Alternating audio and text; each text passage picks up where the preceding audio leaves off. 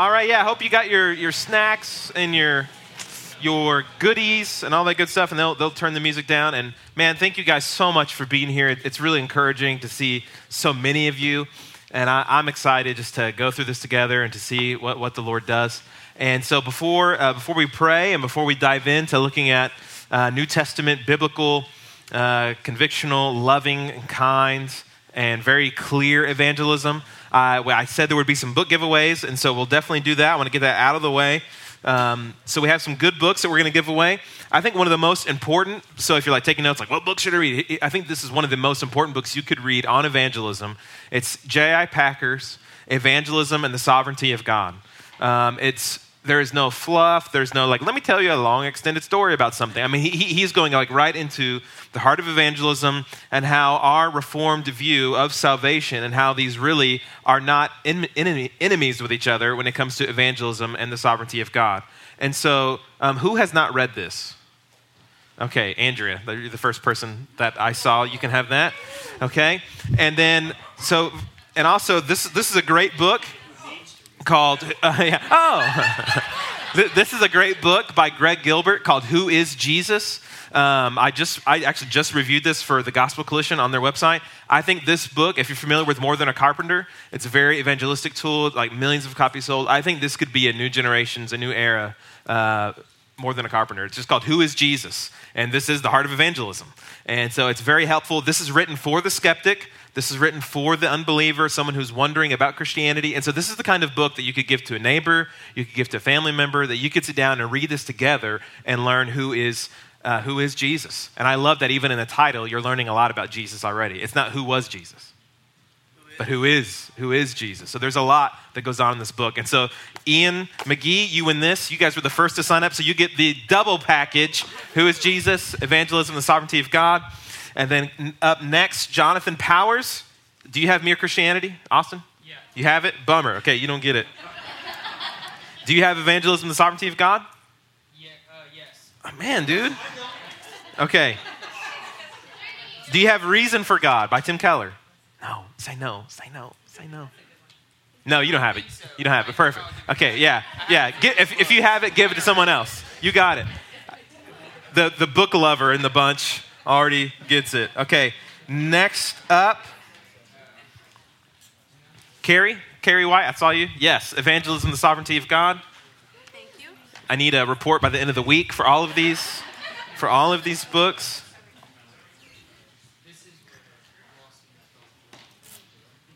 All right, next one. I love this little book. It's Jesus or Nothing by Dan DeWitt, and he's the dean of Boyce College, which is the undergraduate arm of Southern Seminary. And so, if you're familiar with Mere Christianity by C.S. Lewis, which I would totally recommend you read, it's super, super helpful. There's a snippet in Mere Christianity, which you may be familiar with, where Lewis talks about that Jesus, and I'll mention this more tonight, where he, when we talk about who Jesus is and what he has said, he's either Lord, he really is who he says he is, or he's a liar, he knows he's not the Lord and he's just saying it, or he's a lunatic. He really thinks he is the Lord, but he's not. That these are the only ways we can think about Christ. And so what Dan does is he kind of takes that and expands it even more and talks about really it's either Jesus or it's just nothing. It doesn't matter at all. He should, he should totally be stamped and forgotten from history. And so that goes to Andy Lingenfelter. I saw you, Andy. Where are you? Okay, I'm going to throw it. No, I'm not going to throw it. yeah, I saw Richard's face like, oh no, don't, don't throw it. All right, next one up Mere Christianity. C.S. Lewis just talked about it. And so the winner for that one is Adam Stacoviak. Do you have this? No. No, awesome, dude. Okay. And if, if you do listen to our second podcast, the Making Much of Jesus podcast, is very conversational, Adam is the one that intros that, and he asked me all the questions. So if you have any like crazy questions you want me to answer, just totally, you can send them to, to Adam or, or I, and we'll, we'll deal with them as best we can. And the last one this is David Platt's brand new book. David Platt is the author of Radical. Uh, Radical Together, super popular book, very helpful. And now he has, he's no longer the pastor of Brook Hills Church in Alabama. He just became the president of the International Mission Board for the Southern Baptist Convention. I think a landmark move uh, in, I think, church history that we'll look back on and go, that that guy, the radical guy, became the president of a missions organization. And he has a new book out called Counterculture in a world, how to have a compassionate plea to the world in a world filled with poverty, same sex marriage, racism, sex slavery, immigration, persecution, abortion, orphans, and pornography. And so this is his new book. I have not read it yet, but I totally trust Platt. Um, I'm sure it is an incredible book. And the winner of this book is. Dun, dun, dun, dun. There it is. Jim Wilkie. You got it. There you go. Same for you. Report by Wednesday. Book, book report, please. Eh, yeah, any, any, any- anything. Any Wednesday is fine. Yeah. 2017. That third Wednesday of 2017, please. I would like that. Well, let's open up our Bibles, please, to Matthew 28. I know that you know this passage. It's the Great Commission. And one of the dangers of knowing our Bibles well is that we think we know them very well. And that we can grow apathetic towards passages that we already know. And I know that we all do that on some level. Because when we read a book and we see a verse in that book that we already know and you skip it, like, oh, yeah, I already know that passage. That's a problem for us. We need to not do that. Uh, that's the most powerful section in the whole book when God's word is included in, into a book. So here we have the beginning for tonight, and to start with what our Lord tells us in Matthew 28, beginning in verse 18. Here's the Great Commission. And Jesus came and said to them, and this is like the Lord Jesus is saying this to us right now All authority and on heaven and on earth has been given to me. And so, since that's true, go therefore and make disciples of all nations, baptizing them in the name of the Father and of the Son and of the Holy Spirit, teaching them to observe all that I have commanded you. And behold, I am with you always to the end of the age. Why don't we pray before we, we dive into trying to understand this more and more? Uh, Lord, right now, I'm so encouraged that we're here. And would you help us to become the evangelistic people that we want to be? That we would do the work of an evangelist. Lord, you did great things with 12 men. And so we have more than 12 here, and we're asking if you would do great things now in Tomball and in Houston and Greater Houston with your weak and non impressive servants that are in this room. Would you manifest yourself among our lives and in our mouths and our words that we would proclaim the fame of your name in risky ways and bold ways? Help us, Lord. And it's in your awesome name that we pray. Amen. What we have in Matthew 28 is the Great Commission. And what we see is the very beginning, the way Jesus speaks after he has died and he has, he has risen again from the dead. He tells them, All authority in heaven on earth has been given to me. So there is no there is no place in the universe where Jesus does not have authority. And he speaks over all things. So no matter what Jesus says next, we're to do it. And so that resolve is verse 19. So go therefore. The therefore. So now go, do something. Since I have all authority, go and make disciples. And that is the beginning of evangelism, is the beginning point of that. Make disciples. We have to evangelize. Great Commission. Now flip over to Acts 1 8. I know you know this one. I, I hope you do, and we need to see it again.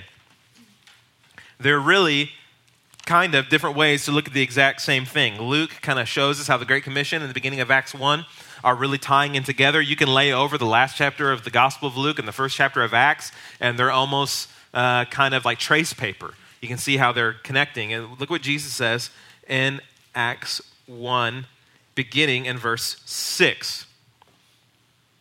The disciples ask him, so Jesus is risen from the dead, great things are happening. He spent 40 days teaching them, and now Luke writes, so when they had come together, they asked him, Lord, will you at this time restore the kingdom of Israel, the kingdom to Israel? And so they're asking a very theological question. They're wanting to figure out more of Old Testament history, and Jesus wants to redirect them away from that. And he says, verse 7, he said to them, It's not for you to know times or seasons that the Father has fixed by his own authority. He's basically saying, Let's not argue about end times right now.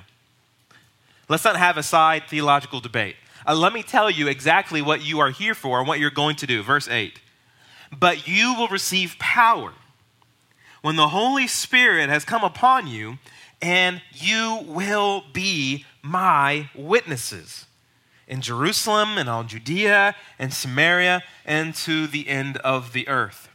So when the Holy Spirit comes in power, has come upon them, the connecting result, what will invariably happen is that you will be my witnesses. There's a lot you could think on and meditate on, just that you will be. You definitely will be. There, there's no avoiding it, there's no other way around it, there's no opt out. Like, do, do I have to evangelize? No, you will. Your action, you will be my witnesses. And really, he's giving them more, he's not just telling them, you're going to witness. He's giving them a new identity. You will witness. You will be my witnesses. That's our identity. So, what does it mean to be a Christian? It means to be a witness of Jesus Christ. So, really, even before we can talk about what it means to evangelize, what evangelism is, what evangelism isn't, uh, we need to all settle together okay, who am I? You are a witness, and I am a witness. In Christ now, if you've been saved, we have all, every Christian that is a part of a local church, and that's you guys in the room, you are on the missions team. You are on the EE team, whether you realize it or not. If you don't know what EE is, the old Southern Baptist thing, evangelism explosion. You're, you're on the team. We're all on it. Some of us are just being faithful, and some of us are not. And so, what this is, is Jesus is calling us saying, I'm giving you Holy Spirit wrought power. Yes, we think of the Holy Spirit, He does cause people to be born again. The Spirit does help us understand the Bible. The Spirit does comfort us. The Spirit does lead us. And Jesus is reminding us the Spirit is giving, given to you for power for evangelism. So, identity number one you are a witness. You're a witness. Let's go to 2 Corinthians chapter 5, please. We will be flipping around a lot, so total Bible drill time. 2 Corinthians 5, Paul is going through a great explanation again with the Corinthians about who they are, what they are not to do, and he wants to lay out for them the great call of the gospel. And now look at 2 Corinthians 5. We're going to look at this a lot throughout the night, so you can put a piece of paper there or whatever. We're going to be, we're going to be flipping in this passage a lot. But look at verse 20. Therefore, we are ambassadors for Christ. You are a witness and you are an ambassador for Christ. So you, that means an ambassador. We know an ambassador, they don't go on their own authority. They are a delegate for another country. They're an ambassador for another country, and they're bringing news. They're, they're working together for other uh, countries. They're bringing messages, whatever. They're sent on the authority of someone else to represent someone else. And so you and I are sent on behalf of Christ, for Christ, in the power of Christ, with the news of Christ. Therefore, we are ambassadors for Christ. And what does that mean? Next phrase God making his appeal through us. So when you really believe that, then when you're talking to your coworker, you're not just kind of telling them some rehearsed ancient facts. The living God, Yahweh himself, is making his appeal through us. I love the, the next phrase. We implore you. So our evangelism should have that note to it. We implore you. Like you hear some people, I'm not going to beg people to come to Christ. You totally should. You should repent and you should, I want to implore you to believe. I implore you and look on behalf of what? On behalf of Christ. So we're going as ambassadors for Christ, we're going in the name of Christ, and we're doing this on behalf of Christ. It's almost as though, I love what Jesus says in Luke the one who hears you hears me. So when we faithfully speak and we faithfully bring out God's word and we're faithfully speaking the gospel, they're not just hearing us, they are hearing the living Christ himself. And Paul totally believes this. I think this is why Paul speaks with such boldness with everything he does. Because he totally believes that when I speak to people, Christ is speaking to them and I'm just here on his behalf. And what's the whole message? Be reconciled to God. God has made a way for you and I to be reconciled to him. We are ambassadors, we are witnesses. And verse 21, there's the nuclear bomb of the gospel. For our sake, he made him to be sin who knew no sin, so that in him we might become the righteousness of God. Then look at verse 6 1. Working together with him. What a beautiful, when you evangelize, you are not on your own. Working together with him And this ties into the Great Commission I am with you always till the end of the age. You receive power when the Holy Spirit comes upon you. Working together with Him, then, we appeal to you not to receive the grace of God in vain. Behold, now is the favorable time. Behold, now is the day of salvation. We put no obstacle in anyone's way so that no fault may be found with our ministry. But, uh, but as servants of God, we commend ourselves in every way.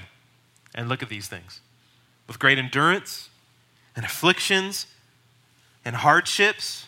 So these are the pains that he's willing to go through to evangelize them. And hardships and calamities and beatings, imprisonments, riots, labors, labor, sleepless nights, hunger, by purity, knowledge, patience, kindness, the Holy Spirit, genuine love. I think that's one of the biggest problems in our evangelism. It doesn't come off as genuine, but very sacrificial. Genuine love by truthful speech and the power of God. With the weapons of righteousness for the right hand and for the left, through honor and dishonor, through slander and praise, we are treated as impostors and yet are true, as unknown and yet well known, as dying and behold we live, as punished and yet not killed, as sorrowful and yet always rejoicing, as poor yet making many rich, as having nothing yet possessing everything. We have spoken freely to you, Corinthians. Our heart is wide open. You are not restricted by us, but you are restricted in your own affections. In return, I speak as to children, widen your hearts also. There's a lot happening here that we don't have time to get into with that church. They see how Paul's saying, Us apostles, we are ambassadors of reconciliation, and now you are becoming ambassadors of reconciliation. If you will widen your heart and be ready for all of these things dishonor, slander, praise, your identity, those things will happen to you if you are living your identity as a witness. You will be slandered. You will be dishonored. You will be made fun of. You will be seen as weird. You will lose friends. You will lose relationships. Th- these things will happen. This is why when people want to come up to Jesus and they're like, hey, we, I want to follow you, he says, great, well, come on. Well, I need to go handle some things at home. He says, well, forget it. You got to count the cost and, and follow me. This is so being an evangelist is a part of the cost of following Christ. Your identity is a witness and ambassador. Now, from these verses, what's your confidence in evangelism? Your confidence in evangelism is not even in how many verses you know. It's not even in how well you can articulate Buddhism. It's not in how well you can articulate um, Scientology, which they can't even articulate very well. It's Jesus' authority. All authority in heaven and earth has been given to me. Jesus' authority is your biggest confidence. Jesus' presence through the Holy Spirit. I'm with you always. Him making His appeal through us. God actively working in your speaking. You're empowered by the Holy Spirit. John 14, 16, and 26. The, the helper will come. The Holy Spirit is our helper. I think when as soon as we take that step, when you're in that conversation and you you can kind of see there, I can see kind of a window opening where I could launch in and I know I could talk about Jesus right there. A lot of times we feel that moment and we don't do anything with it because we're not walking in faith. As soon as you feel that moment and you jump into it and you say, you know what the Bible says? You know what Jesus did? Let me you are walking in the faith of future grace. That you don't, you, these are uncharted waters, but you're trusting that the helper will come. That the Holy Spirit will help you. Turn to Luke chapter 12, verse 11.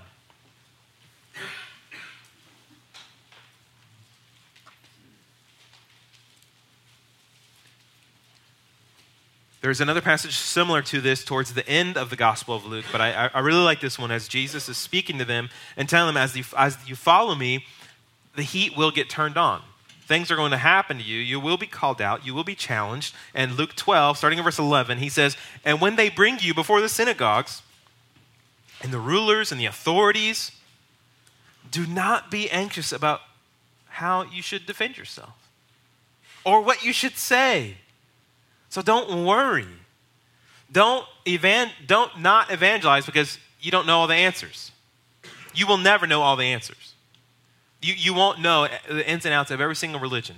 You won't be able to, you know, play like Connect Four with like a conversation. It's just not going to happen. But you don't have to be anxious. You don't defend yourself. You don't worry about what you're going to say. Why? For the Holy Spirit will teach you in that very hour what you ought to say.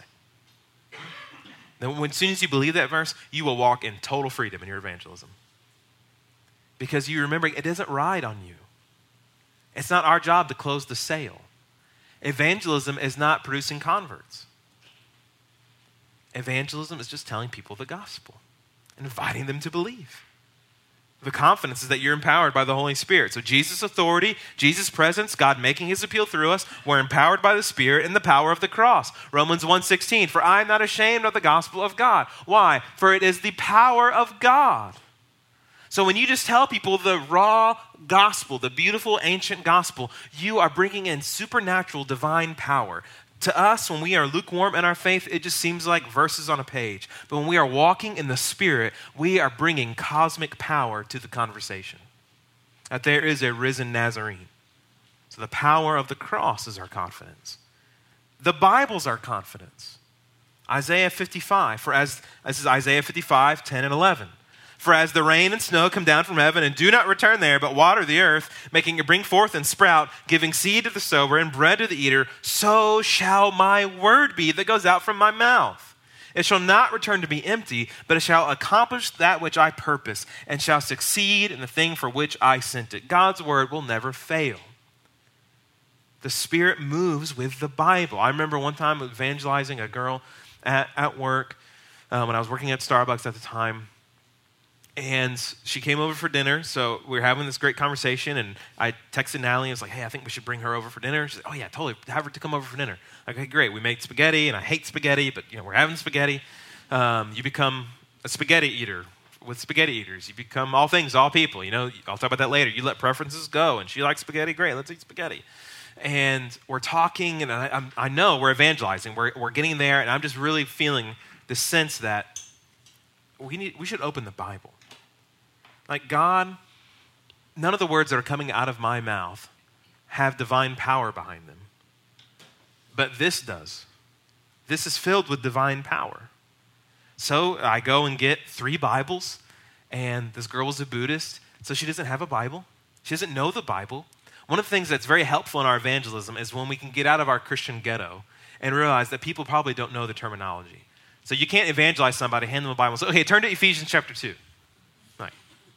What do you, like, let me hand you a Quran and say, turn to whatever, whatever, whatever.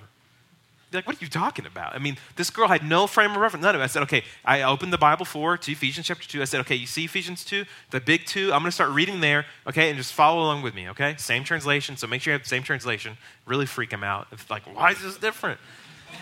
so, same translation, and we're just reading. And we're just reading Ephesians 2.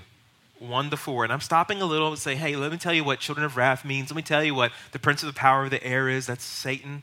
Um, so we explain who Satan is. Like, you have to do these kinds of things. And then we're walking through, and then all of a sudden she starts laughing when we get to verse 8. For by grace you have been saved through faith. And like, she's smiling. Like, what, why are you smiling? Why are you laughing? She's like, if that's true, I just became a Christian. She said, Buddha didn't do anything like that for me. What, I didn't do anything. I, we just read the Bible. I remember I had another lady in my office, and she was telling me, I'll never become a Christian, ever. You Christians, you forgive people. I will never forgive this person, ever. And I just told her, I was like, hey, you know what? You are, let me read this passage, and I read it. I said, so you have Ephesians, and I drew this all on a piece of paper in my office. You have Ephesians 2 1 to 3, and this is, you're dead in your sins, you're going to hell, Satan rules your life. I mean, this is the raw nature of the gospel. And I drew a line down the middle, and I said, and this is verses 4 to 10. But God steps in, and he gives great mercy.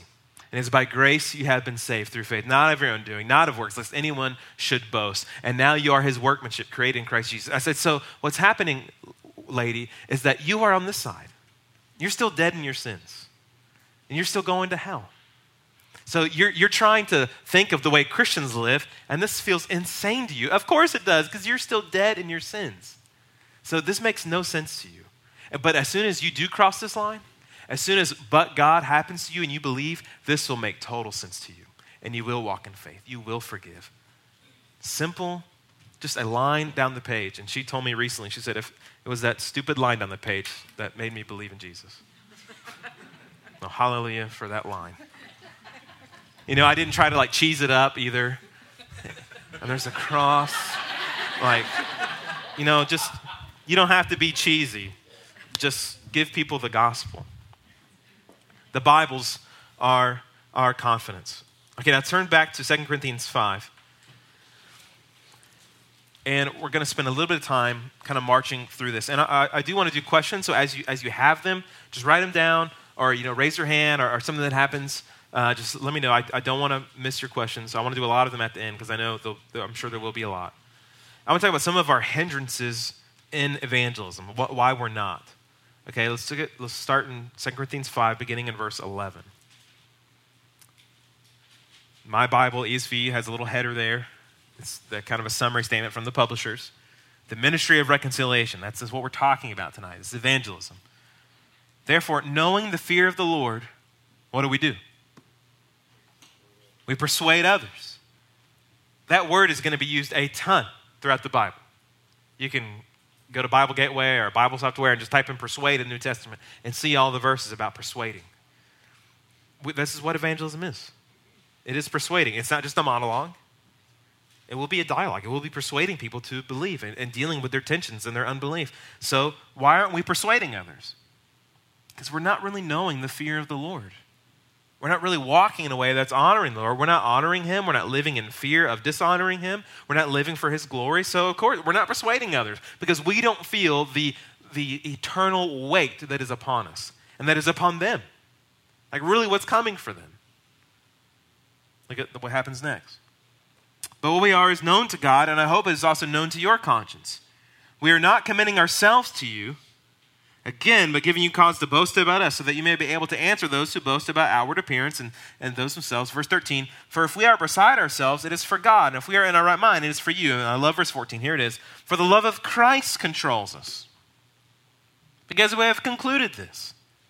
The gospel motivates us. That one has died for all, therefore all have died. And he died for all, that those who might live no longer live for themselves, but for him who for their sake died and was raised. So, what compels us from that part we just read? The love of Christ. If we're not compelled, it's because we don't know the love of Jesus. The more that you know the love of Jesus, you will be compelled to tell others. I think one of the, the chief antidote for our evangelism less Christianity is awe. I, I totally believe that. The, the reason why the early church didn't have to have evangelism seminars is because they saw the resurrection with their own eyes. They didn't have to go, now, do we really need to get together and talk? I mean, they, they were just going, they couldn't help it. And so, the more that we are in awe of Christ and the awe of his love for us, and that we have concluded that he has died for all, and how did he die? Verse 15, that we might no longer live for themselves, but for him. So, we're calling people to live for him who for their sake died and was raised, that Jesus is alive. And now look at verse 16. From now on, therefore, we regard no one according to the flesh. We, that, we just don't look at people in human terms, but we look at people in supernatural terms, that they're a soul. There's something about them. Like, look at what he says next. We used to regard Christ according to the flesh, just as a normal guy, just insignificant, nothing. Very, we just looked, looked at things in worldly ways, but we regard him thus no longer. So we still regard people according to the flesh, temporally, like there's no eternal nature about them. We don't know our identity, that we are really ambassadors. Verse 18 All this is from God, who through Christ reconciled us to himself. So we know that. I want salvation. I've been reconciled to God. If you want part A, part B comes with it. And gave us the ministry of reconciliation. If you want to be saved, you also get the ministry of reconciliation. You take on being a steward of that message. And look at what he says next. And that is, in Christ, God was reconciling the world to himself, not counting their trespasses against them, and entrusting to us the message of reconciliation. We have been entrusted with a great and weighty task. And once you compile all this together and God really is making his appeal through you, you really must believe that when you speak to someone, you are there under the sovereign rule of King Jesus. You are there not on your own authority, you're not there on your church's authority. You there, you are there on the King of the universe's authority. When Lawson and I were in, in Louisville uh, for a class, we're with this cab driver, Abdul, and as we're driving, we go past the conference center, and he says, So, what are you guys in town for? And we're there for a conference about the gospel. And so I'm like, yeah, it's, uh, I'm, I'm, here. We're, we're, you know, I'm a pastor, and we work down at, at church in Houston, and this is a conference talking about Jesus, about the gospel. And he goes, oh, really?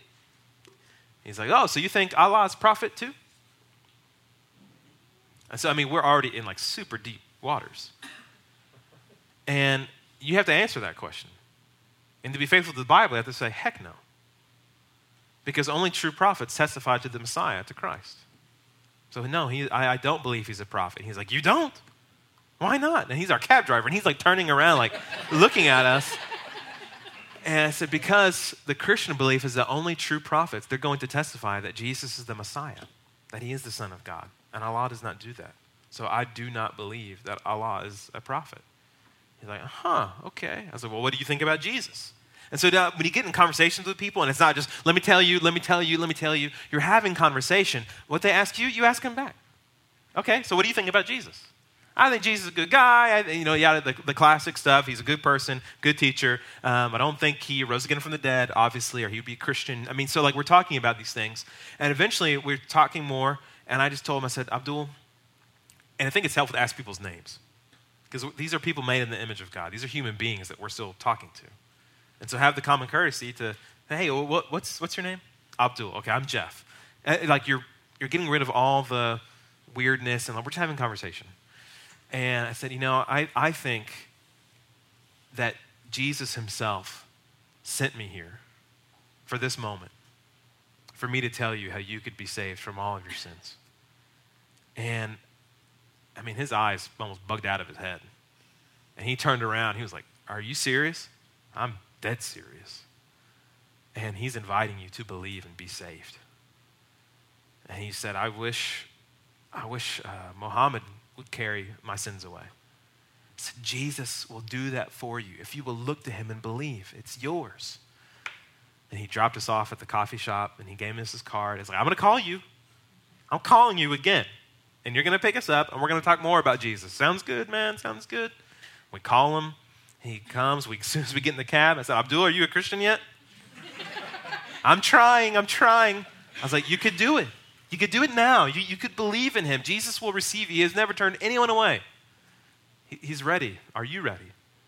And he said, he said, I think so. I, I, I think I'm, I'm ready. And so I said, okay, great.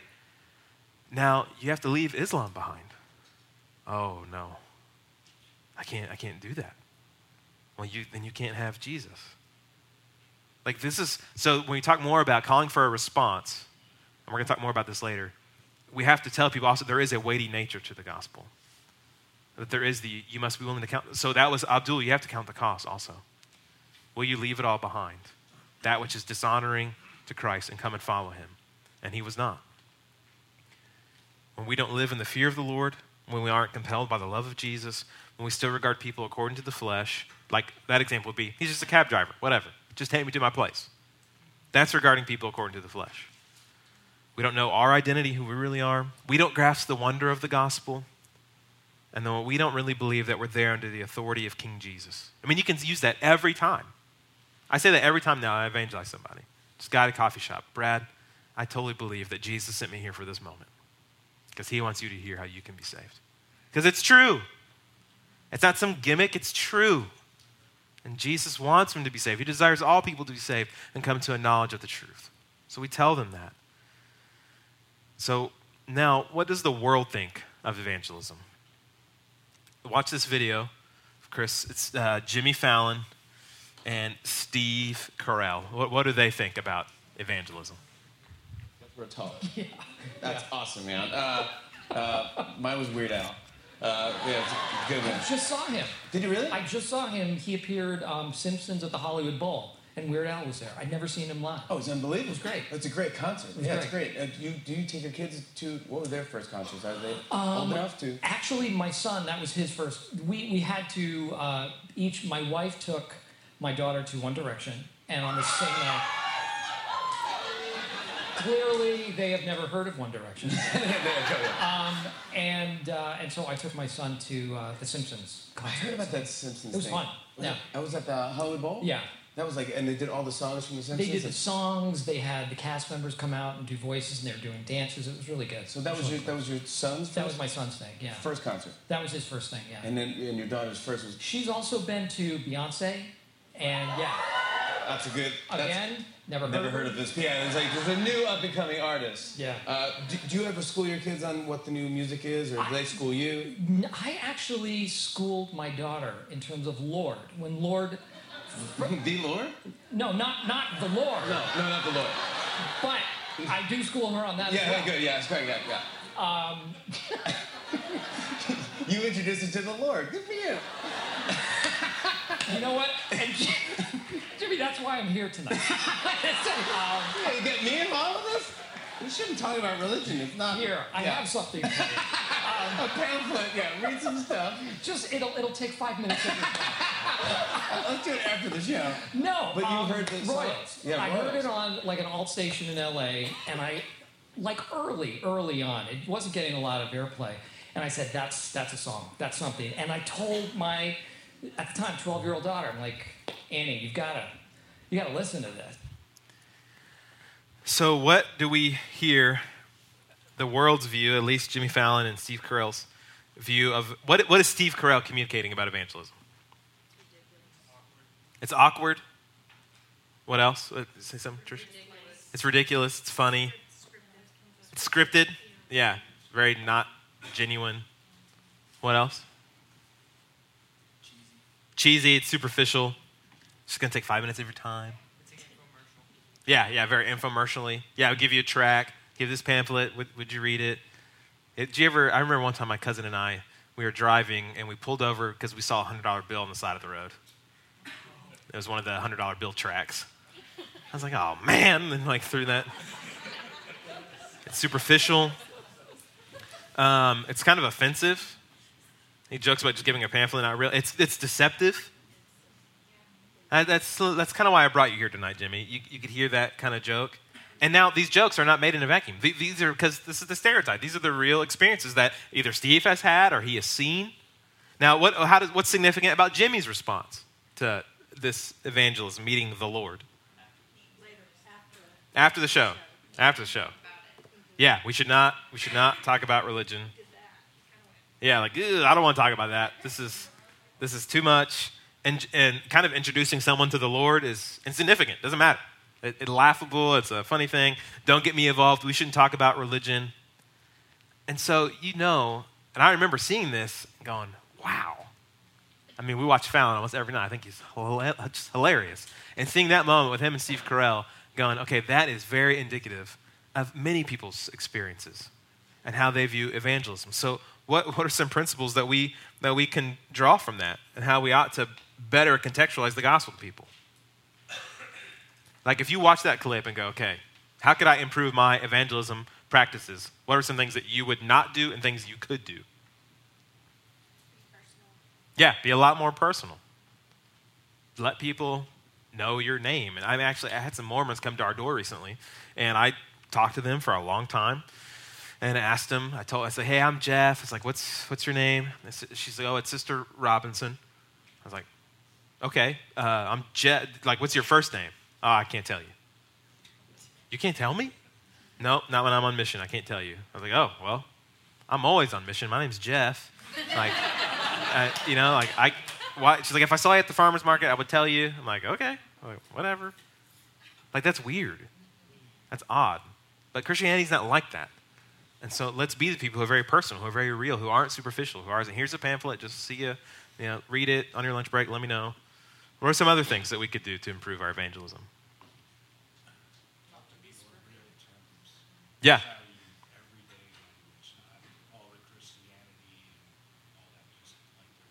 Yeah, real folks. Talk to them like real people, not the deceptive, offensive, superficial nature. L- let me give you what I think are some hindrances in our evangelism.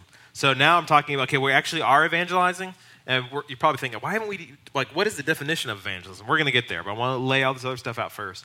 I think when we're actually evangelizing, some of the hindrances in it, why we're not being heard, why things are not going well is that we're treating sinners like they're saints. And that we forget that it's like we can be some we can become so Christian cultured and ghettoized that we forget that people that are not Christians, they are very sinful people. And we are too.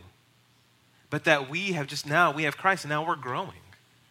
And so when we are around unbelievers and you look down on them or feel this need to like correct everything that they're doing, like we had lunch, uh, we had dinner with some of Natalie's coworkers. We're all hanging out. We're the only Christians there.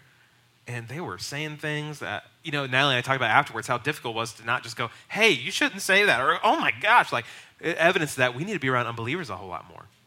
That was uncomfortable. I was totally willing to be among them and hang out with them and be seen with them, of course. But we have to be careful to realize, man, these people, they don't know Jesus. Of course, they're going to act like and live like they don't know Jesus. So we need to be comfortable with that and realize that's they are sinful people still. I think that hindrance number one. Hindrance number two is that we could just be jerks. We're just not nice people sometimes. We're very abrupt. We're very short, uh, and the way that we speak. If you're at the, if you're at lunch with some of your coworkers, or you're with some some people in the neighborhood that you know aren't believers, and you're talking about the Grammys, or you're talking about SNL, I had the three hour and like a three and a half hour special on Sunday night. It was hilarious. And you're watching, and you go, "Ugh, Miley Cyrus is so disgusting. Blah, I wish you put some clothes on." Yada, yada. And you're talking like that with them. They may go like, "What? What are you talking about?" I like Miley Cyrus. Like us Christians talking together, we go, "Yeah, that was inappropriate. That was nasty," or that, "That's not. I don't want my kids to see that." Well, around unbelievers, they don't care. And now they're going to be put off by that and be like, Christian. Oh, Always like, oh, yeah, blah, blah, blah, judging everything. I mean, that, that's what they're going to start picking up from us. And th- those are discipleship things. We should have those conversations. Hey, yeah, you should not watch Fifty Shades of Grey. That's disgusting and satanic. That's a discipleship moment. That's not really an evangelistic moment. It, it could be, but it's most certainly, it probably won't be most of the time. And that ties into the third one. We're forgetting of what is of utmost importance. The gospel is of utmost importance, not our view on politics, which, if you want to really cut out any ground to evangelize someone, like go to war with them over policy issues. Go to war with them over all kinds of things, and you will totally undercut any opportunities you have to really be heard. You can deliver the gospel, no doubt. You could walk in and just say the facts, guns blazing, but you're not going to be heard. They're just going to turn you off because they've already turned you off. Assuming people know the Bible and using all the Christianese, kind of like, like Ian was saying, and, and being superficial.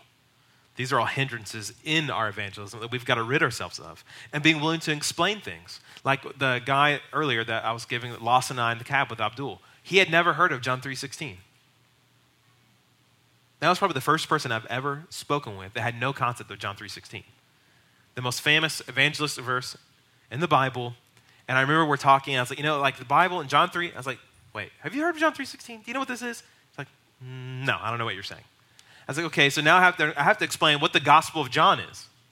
And I have to explain the chapters. Okay, now, so John is one of the guys that walked with Jesus, one of the disciples, and he wrote this book kind of telling us about Jesus so that we would believe in him.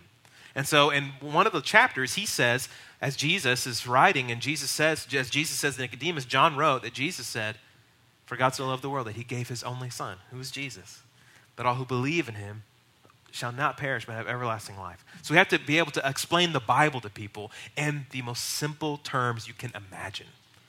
They go, okay, let me tell you why there's Old Testament, New Testament. Let me explain to you these letters. Let me tell you why there's different translations. It's like you, you need to know your Bible well and you need to know your Christian faith well so that you can deliver it. Some people are not going to care. Like with Francois, the, the, the Buddhist that you know, my wife and I were able to lead to Christ, it was very just, here's the scriptures, we're going to read them. Don't assume that people know the Bible. All right, what are some hindrances to evangelizing, to getting into the actual act of evangelism? First one, we're unwilling to take the risk. We're unwilling to take the risk. There are some casual moments in evangelism, but most of the time it's going to be controversial. And most of the time it's going to be that conversational, like, turd in the punch bowl kind of thing.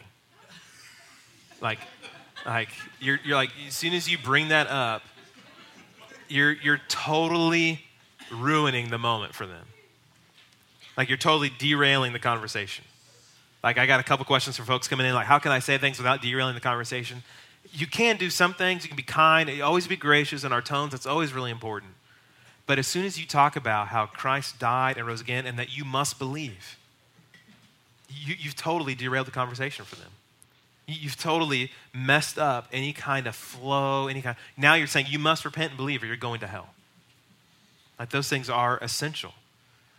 And it's news. This is really good news. It's not just opinion. We have to tell them the news. We have to take the risk, walk out there, and be willing. You know, I, I might lose their respect. I might lose their, I might lose this relationship. Whatever. I, I, I got to bring it out. I think another hindrance is, is that you may not have counted the cost of following Jesus here. Have you counted the cost of following Christ? If you have been reconciled to Him, now you have been entrusted with the ministry of reconciliation. And if you are unwilling to tell people, you're unwilling to evangelize, Jesus would say, You have not counted the cost. You, once you have your hand on the plow, you cannot look to the left, to the right. You got to keep going. And I, I think, I think American Christians fear offending a family member or a friend more than they do being beheaded by ISIS. Like I think some of us would probably see oh, that'd probably be easier than we do just having the raised eyebrow rather than a raised sword. And we have brothers and sisters who are being murdered all over the world. And we sit in great comfort and we are just not using it. And the day will come when it, be, it will be more difficult to be a Christian in our society, and it's already happening. So, have you counted the cost to following Jesus? Think third hindrance is fear. What are you afraid of when you when you want to evangelize and you don't evangelize? What are some of the things you're scared of? Rejection, it's a big one. Totally. Losing the relationship. Yeah, totally. Not knowing what to say. Jessica, were you raising your hand? Saying the wrong thing. Yeah. Yeah, absolutely. There's all kinds of fears fears of losing the relationship, uh, fear of rejection.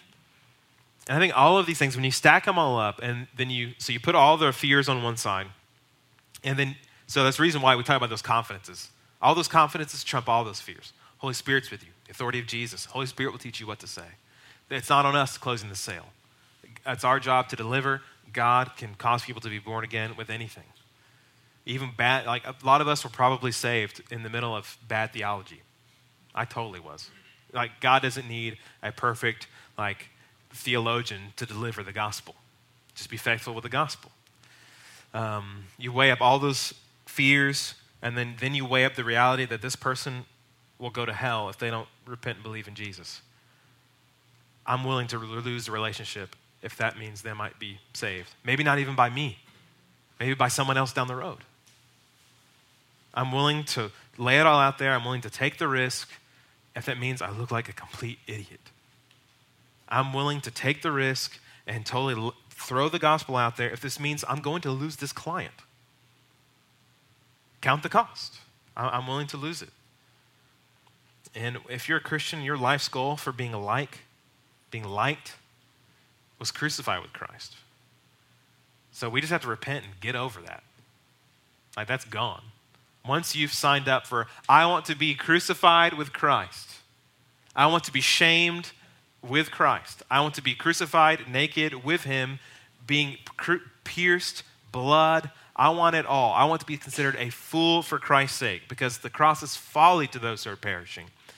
You just got to repent of wanting to be liked and admitting it, saying, Lord, I like being liked more than I want you to be honored. Forgive me and empower me. And as soon as you get there, you, you, if you don't get there, you won't walk in evangelism. You'll continue to walk in fear because you are evangelizing yourself more than you are Christ. That's really what's manifested in our fears. You won't have all the right answers. Fourth hindrance is lack of love for God and neighbor. Because the love of Christ isn't controlling us. I'm not really loving God. I'm not loving His glory. I'm not loving His word and what He's called me to be. You are a witness. You are an ambassador. I am not walking in obedience. When I see those opportunities, when I tell my family member, when I tell that uncle, I tell that friend, and I haven't done it yet, and I'm not trying to build a relationship to be there, it's disobedience. I'm not loving our neighbor. I don't know if you ever saw the video. Um, I can put it up later on Facebook, but it's uh, Penn Jillette the, one of the comedians, kind of magician and the Penn and Teller thing. He's an atheist, and he talked about how he said, you know, Christians, some of them I respect totally. He said he talked about how a guy came up to him after the show and gave him a Bible, and he said he was proselytizing me, it's evangelizing me. And I respect that because he really believed the hell is real. And he didn't want me to go there. And he said, How much do you have to hate someone to not want them to go to heaven? That you really believe they're going to hell. Like you know in your theology, in your faith, they're going to hell. How much you have to hate them to not tell them how they cannot go there? So as an atheist, he thought, man, I totally respect that guy evangelizing. And so we need to get there and tell our family members, tell our friends, I, I want to implore you, be reconciled to Christ. For this is what I believe is going to happen to you. Next hindrance, we don't really know any unbelievers. Like, uh, I can't name any. Like, if you were to say, okay, well, this is the one person I want to evangelize this year, um, I'm not going to give up on them until they repent and believe. Name one. If you can't name one, that's a problem. That, that's not very Christ like. We, if we're to be Christ like, we're to be a friend of sinners. We're too busy with life, we're too cocooned with Christianity. And it's really kind of a modern day monkery. We've removed the popes and we've removed the bishops and cardinals, but we've still monked ourselves in all of our Christian activity. And so now we need to be released into that and go meet unbelievers, go meet our neighbors and evangelize them and tell them how they can be saved. Last one I think is that we could be self righteous. Or self righteous, like, ugh, those sinners. Ugh. That's when we are there, we have not grasped the heart of the gospel. Let me define evangelism for us real quick. Then we'll take a little break. What evangelism isn't. Okay? This is kind of what evangelism isn't, or I would also call it pre evangelism. Evangelism is not inviting people to church. That's pre evangelism. That's good. That's not evangelism. Evangelism is not posting scripture on Facebook. Evangelism is not posting Christian articles on Facebook and just praying that people will read them. Evangelism is not having people over for dinner. Evangelism is not apologetics, it's not doing worldview, figuring out their worldview. Are they oneism, twoism? Are they Buddhist? Are they what kind of are they Zen? Praying with people is not evangelism. This is a common thing. You can do this. Waitress, waiter, server. Hey, thank you. We're about to pray for our food. Is there anything we can pray for you about? That's good. That may be a bridge to evangelism, but that in and of itself is not evangelism. Talking just about life. Because sometimes what will happen after a night like this is that we get some boldness. Okay, all right, I'm gonna go talk to my neighbor, and we're talking with them, and go, yeah, great, I go to church, it's really cool, yeah, yeah. All right, bye, see ya. And we go, okay, that's, that's good. Did evangelism? Like, no, you didn't. That's a good step. That's pre-evangelism. Those are good things. Having God talk and spiritual talk talking about spiritual things. That's all pre pre evangelism. It's not evangelism itself. Evangelism is proclaiming the good news. A lot of times in the New Testament, you will hear, you'll see, and Paul preached the gospel. Preach the gospel. That's three words in English, it's one word in Greek. Evangelizomai, one word. One word. He is proclaiming the gospel. That's all that word means. That's evangelism, proclaiming the gospel. And so you can tease it out more, proclaiming the good news, the gospel of Jesus' death and resurrection, granting forgiveness to sinners, delivering them from the wrath of God, giving them eternal life with repentance and faith and following them and following him inviting them to believe in Jesus. Evangelism is proclaiming the good news, the gospel of Jesus' death and resurrection, granting forgiveness to sinners, delivering them from the wrath of God, giving them eternal life by repentance, faith, and following Him. It's inviting people to follow and believe in Jesus. Before you can really even define evangelism, you have to define the gospel. I, I think a lot of Christians, we struggle to even define the gospel. And we do this in our membership classes now that I have people say, hey, write down on a piece of paper, I want you to define the gospel. I'm not going to have you do that, but you should do that on your own now. And a lot of times people will forget really important elements. And usually the most common one that people forget to write down is that Jesus rose again from the dead. They usually say, Jesus died for sins. Jesus was born of Virgin Mary and he died on the cross and you can be forgiven. Those are gospel truths, but the whole gospel must be contained in that. And 1 Corinthians, you can write this verse down. This is the most simple definition of the gospel in the whole of Scripture. 1 Corinthians 15, verses 3 and 4. And I deliver to you as of, of utmost and of first importance that Christ died for our sins in accordance with the Scriptures, that he was buried, and that he was raised on the third day in accordance with the Scriptures. Death, resurrection, and then we bring it all together, inviting people to believe. We talk about why he died. We tell them why they need it and how you can have it. So, why he died, why we need it, and how you can have it. This is evangelism. And when we come back for our little break, we'll talk more about how, the, how we keep that laser beam focus in evangelism and not get distracted with all the other things going on in the world. All right, let's take a two, three minute break, real quick. Stand up, stretch your legs, get some coffee, and we'll come right back, all right? All right, let's make our, make our way back to our seats. Let me try to, try to get through all of the material that I have tonight. And so I, I hope that you taking notes is being helpful. I'm also to post all of this uh, on the city this week. And so I'm to edit some of it because it's all typed up kind of in my, in my kind of shorthand. Um, I did not manuscript all of this, so it's not as succinct as like a Sunday morning. Um, but I want to make it available for you. And Kevin is going to type up the definition of evangelism that I gave, and he'll pop that up on the screen uh, eventually. So we'll have that there. Okay, well, now I want to talk about when we, when we are getting to the gospel. Okay, we're come over at hindrances, we believe our confidence, we, we're ready, we're engaging, and we're talking with so and so.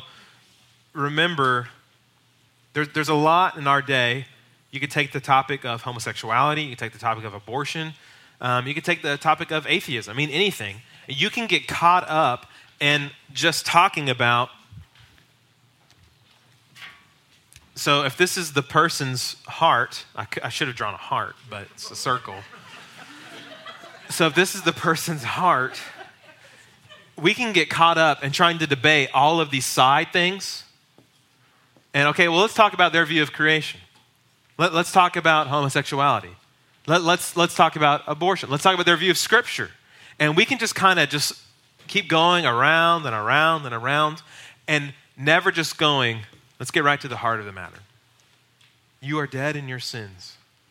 And apart from Jesus Christ, you are headed for eternal damnation. But Jesus stands ready to save if you will come to him. You don't have to defeat all of these things to then, okay, now I have a clear path.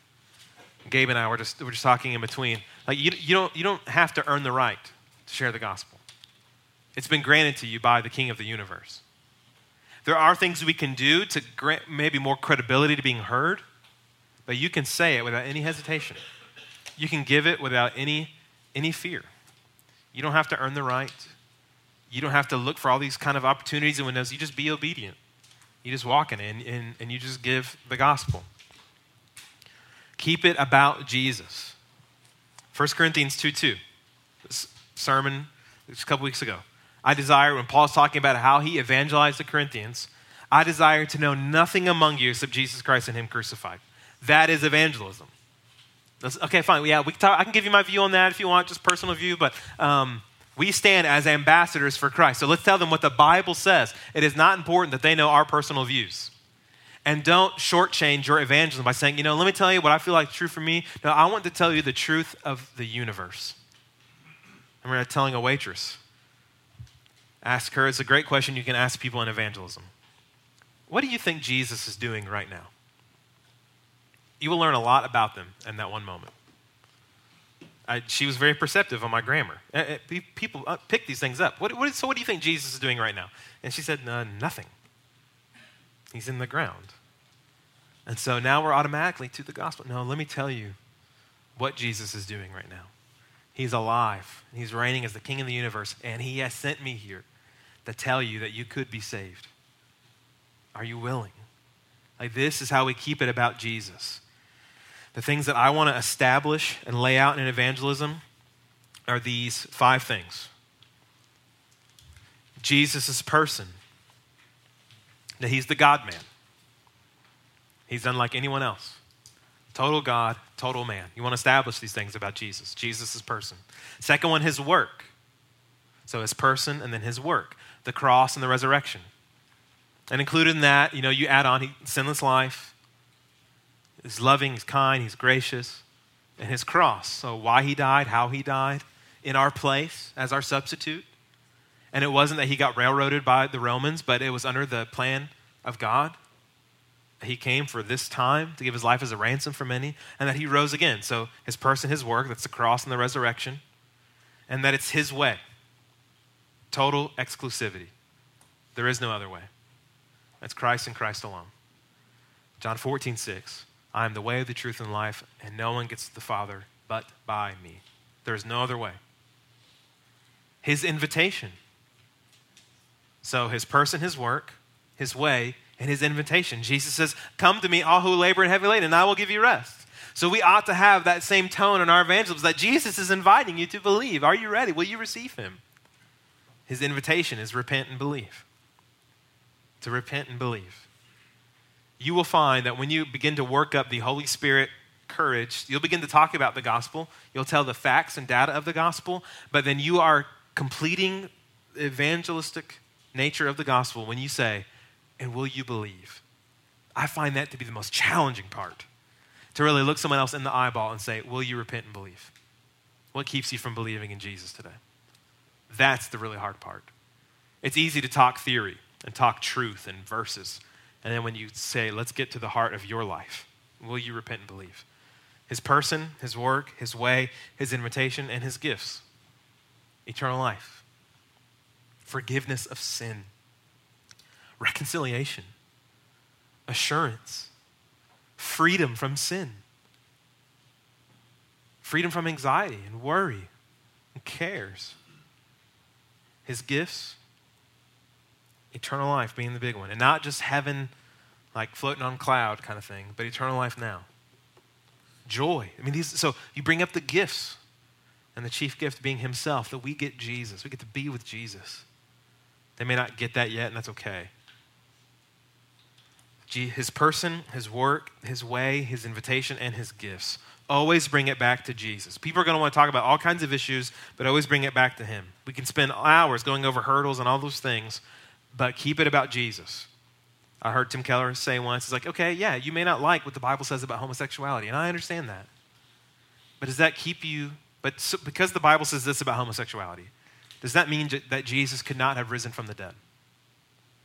Okay, so you don't like what the Bible says about uh, abortion. Okay. But does that mean that Jesus could not have risen from the dead? See, that's, that's the line thing again. Okay, you don't like what Christians believe and how they act and how they operate and how we think about things. We know that. And we know that because they're dead in their sins. They don't have to get this all straightened up. You don't have to, you don't have, to have Ephesians 2, 4 through 10 before you can have Ephesians 2, 1 to 3. You tell them Ephesians 2, 1 to 3 stuff, and then you invite them to Ephesians 2, 4 through 10 stuff. That same line that I, that I drew on the board earlier. And don't forget to call people to repent and believe. That is the most challenging part. Things, you just say things like, So, what's keeping you from believing in Jesus? Why not follow him now? The way the Bible speaks, today is the day of salvation. Just say what the Bible says. It's amazing that when you do evangelize and, or, or you do teach or you're, you're doing Bible studies, and when you just say what the Bible says, people will say things like, I've never heard anyone speak like this before. You'll hear that a lot. It's very similar to what was said of Jesus, what was said of John the Baptist. I, this, this guy teaches with like authority. I don't understand because I'm just saying what the Bible says. I'm just using metaphors, I'm using the same language. Today's the day. Come and believe. It's in the Bible, all over the Bible. So when you call for response, do this. Do believe that salvation involves a response. You must give it. You read Acts, Peter, again and again. What must we do to be saved? Repent and believe. What must we do? What must we do? Repent and believe. Understand the necessity for calling for that response. And be sure you understand the issues required. Some people, some people just go, oh, yeah, sure, totally. Like Abdul in the car. Yeah, I'm ready. Okay, great. He recognizes he has a need, but will he repent? Will you turn from Islam and say, Allah is a liar, and I will follow Jesus of Nazareth? Stress that saving faith involves more than knowledge. This is not just adding more data into our brains. This is, I, re- I see I need to be born again, that I am a, I'm dead, and I need to be made alive by Christ. Focus your appeal to the person. I'm, I'm appealing you on behalf of Christ, the 2 Corinthians 5 language, be reconciled to God.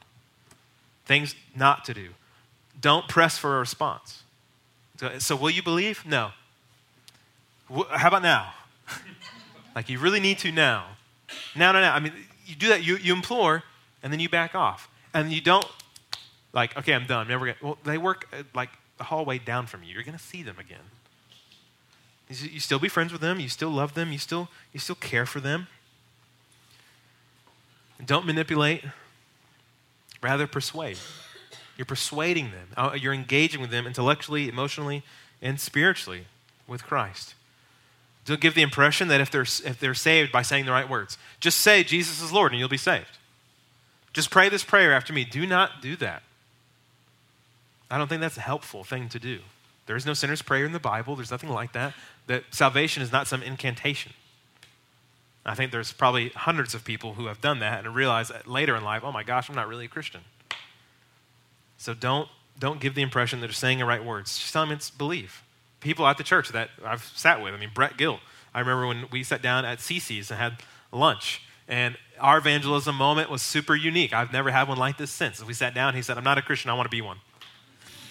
Okay, that's easy. Um, and the girl at Starbucks, I, she told me she was going to go take a class and become a Christian on Saturday.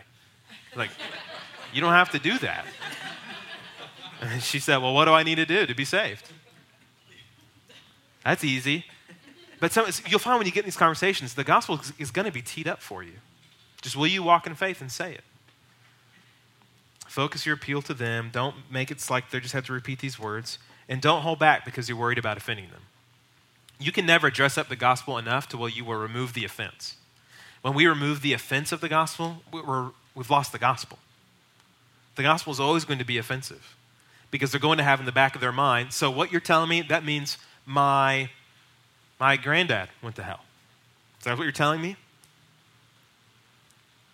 What are you going to do?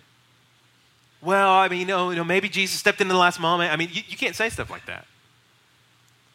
Paul faced these same things. You just say the truth, you walk in boldness, and let the Holy Spirit do his thing. I think we'll find more freedom and more power the less we interject ourselves into evangelism and the more that we just become ambassadors.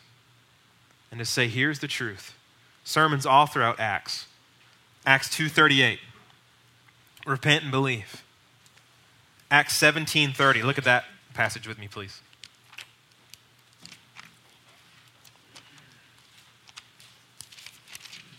Acts 17 verse 30.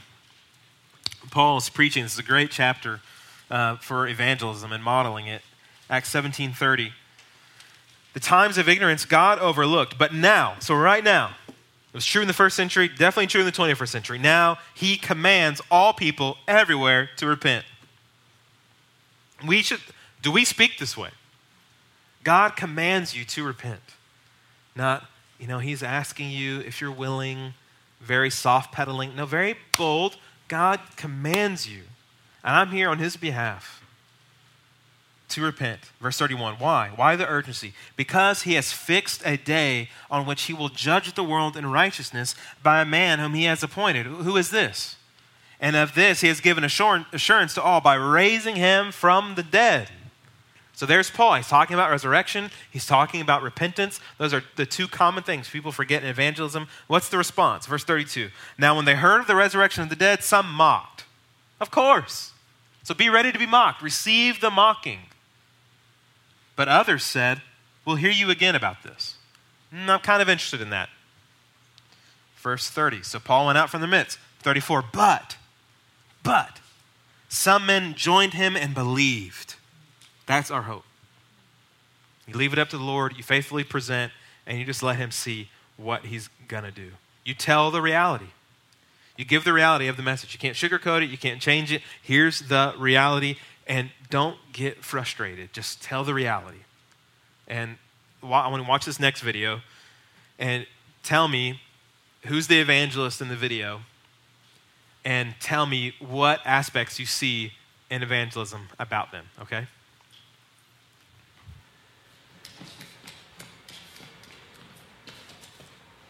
According to my Navi computer, the Shut up! Just shut up, you idiot! Sheriff, this is no time to panic. This is the perfect time to panic. I'm lost. Andy is gone. They're going to move from their house in two days, and it's all your fault. My, my fault? If you hadn't pushed me out of the window in the first place. Oh, yeah. Well, if you hadn't shown up your stupid little cardboard spaceship and taken away everything that was important to me. Don't talk to me about importance. Because of you, the security of this entire universe is in jeopardy. What? What are you talking about? Right now, poised at the edge of the galaxy, Emperor Zurg has been secretly building a weapon with the destructive capacity to annihilate an entire planet. I alone have information that reveals this weapon's only weakness. And you, my friend, are responsible for delaying my rendezvous with Star Command. You are a toy! You weren't the real Buzz Lightyear. You're, you're an action figure. You are a child's plaything. You are a sad, strange little man, and you have my pity. Farewell. Who, who's the evangelist? You think Buzz the evangelist? Why is Buzz the evangelist? Huh? He is delivering news. But is it reality? No. I think there's, there's two ways to look at it. Woody knows reality. You are a child's plaything. His posture is very poor. and we can get like that. We can get frustrated. You are a sinner. You need to believe. I mean, he's, tell, he's telling Buzz reality. Buzz is like, totally, well, whatever. And he's frustrated. We can't get like that. But I think on the other side, so we'll flip it around from the other perspective, which everyone picked up on, and I, this is the one I gravitate to, to towards most. I think from the world's perspective, we are Buzz. There's Buzz looking at the moon on the edge of the galaxy. Jesus is the king of the universe. I mean, like, we sound crazy. So both of these are at work, and you can see both of the perspectives. Woody's giving reality, so you can see both. Unbelievers, probably from the perspective of, of Woody, you're nuts. You're totally lost your mind. We're just here. There's nothing. You're, you're just you're just protoplasm. It's over. From Buzz's perspective, he like has the insights to the universe. I have to rendezvous with Star Command. You know, like we have the Bible, we have the Holy Spirit. So you could see how odd we could sound in these things, but you can hear from both of them a posture that we need. The posture in evangelism is super important. We know the old proverb, an old American proverb. It's not what you said, it's how you said it. That's true in evangelism. That's not what you said, but how you said it. You could, Proverbs 16, by sweetness of speech, persuasiveness is added. So you can deliver the truth, totally. Check, I said the truth. But if you're a jerk in the process, Paul says in 1 Corinthians 13, if I don't have love, it's nothing. If I don't have love and I even give my body to be burned, if I, if I don't have love and I'm a great missionary, I'm just a noisy gong and a clanging cymbal. So we need to have the message true, nailed down, and also great love for people when we give it. The posture in evangelism, think of two things. Acts 2. Who's Peter preaching to? A bunch of Jewish people who understand God, who have a conception of creation, who, who are very religious. That is akin to a Christian culture. That's like the era of Billy Graham. Billy Graham could get up and speak in a certain way, and tons of people knew the framework and they believed. In Acts 17, that's almost like Paul's engaging a, he is engaging a non-Christian culture, Mars Hill. And there's idols everywhere. And so he speaks in such a way to engage them where they are. That's like preaching in a post-Christian or non-Christian culture where no one knows what he's talking about. He's delivering totally new news. To some people in Tomball and Houston, the gospel is not new news. It's news they've heard before and they don't care. Some people in Tomball, the news, that's new news. I've never heard that before. And so the way you speak, you want to compare Acts 2, the way Peter speaks, and do this on your own, and Acts 17, and the way that Paul speaks, those are the ways that we engage. Like I had one of my uh, barbers that I go see. He's cutting my hair, um, and he tells me he's a Christ follower. And I thought, great. But when people tell you that, don't just go, oh, whew. Like, oh, okay, great. So ask them, so yeah, so what do you think about Jesus? Who's Jesus to you? Oh, you know, I think he's kind of like a mystical man. Like, okay. One of the great things you can do in evangelism is don't assume that you know what they mean. Ask people, okay, what do you mean by that? That is one of the most helpful questions you will ever have in an evangelistic conversation. What, what do you mean by that? I hate Christians. Okay, what do you mean by that? I think the Bible's totally ridiculous. What do you mean by that? Because it could be, you know, I think the Bible's so ridiculous because it says polygamy is okay. Okay, where do you see that? I don't see that in my Bible. You so, so you, you talk about these things. Um, and he's like, Yeah, I'm a total Christ follower. Oh, great, man. Well, tell me, uh, who's Jesus? What does it mean to follow Christ? I think he's just a magical person. You mean magical? Like, you know, he did miracles. I'm like, Oh, yeah, totally, he did miracles.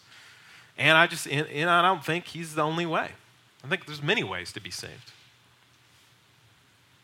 So this is a Christ follower who thinks there's many other ways. There's, this is a Christ follower who thinks there's many other ways to be saved. So what do you do when you got sharp knives around your head? and I just tell him, I said, you know what? That's not what Jesus says, though. I don't know if you're familiar with what Jesus has said. Jesus actually said, there is no other way. Uh, I am the only way. And so maybe the Christ you're following is not really the Christ of the Bible. Does that make sense? That's a really helpful question to have too in your evangelism. Asking, telling people, does that make sense? Like what I just said and what I just laid out, does that make sense to you? Are you, are you tracking with me? I know I just laid out some weird stuff to you, maybe you haven't heard before. Does that make sense? That's a great question to keep asking people. Does that make sense? 1 Corinthians 9, you write this down, read on your own. Paul says, I do all for the sake of the gospel. I become a Jew to the Jews, I become weak to the weak. I do it all for the sake of the gospel. Woe is me if I don't preach the gospel. So Paul felt the burden and the drive. He gave up preferences.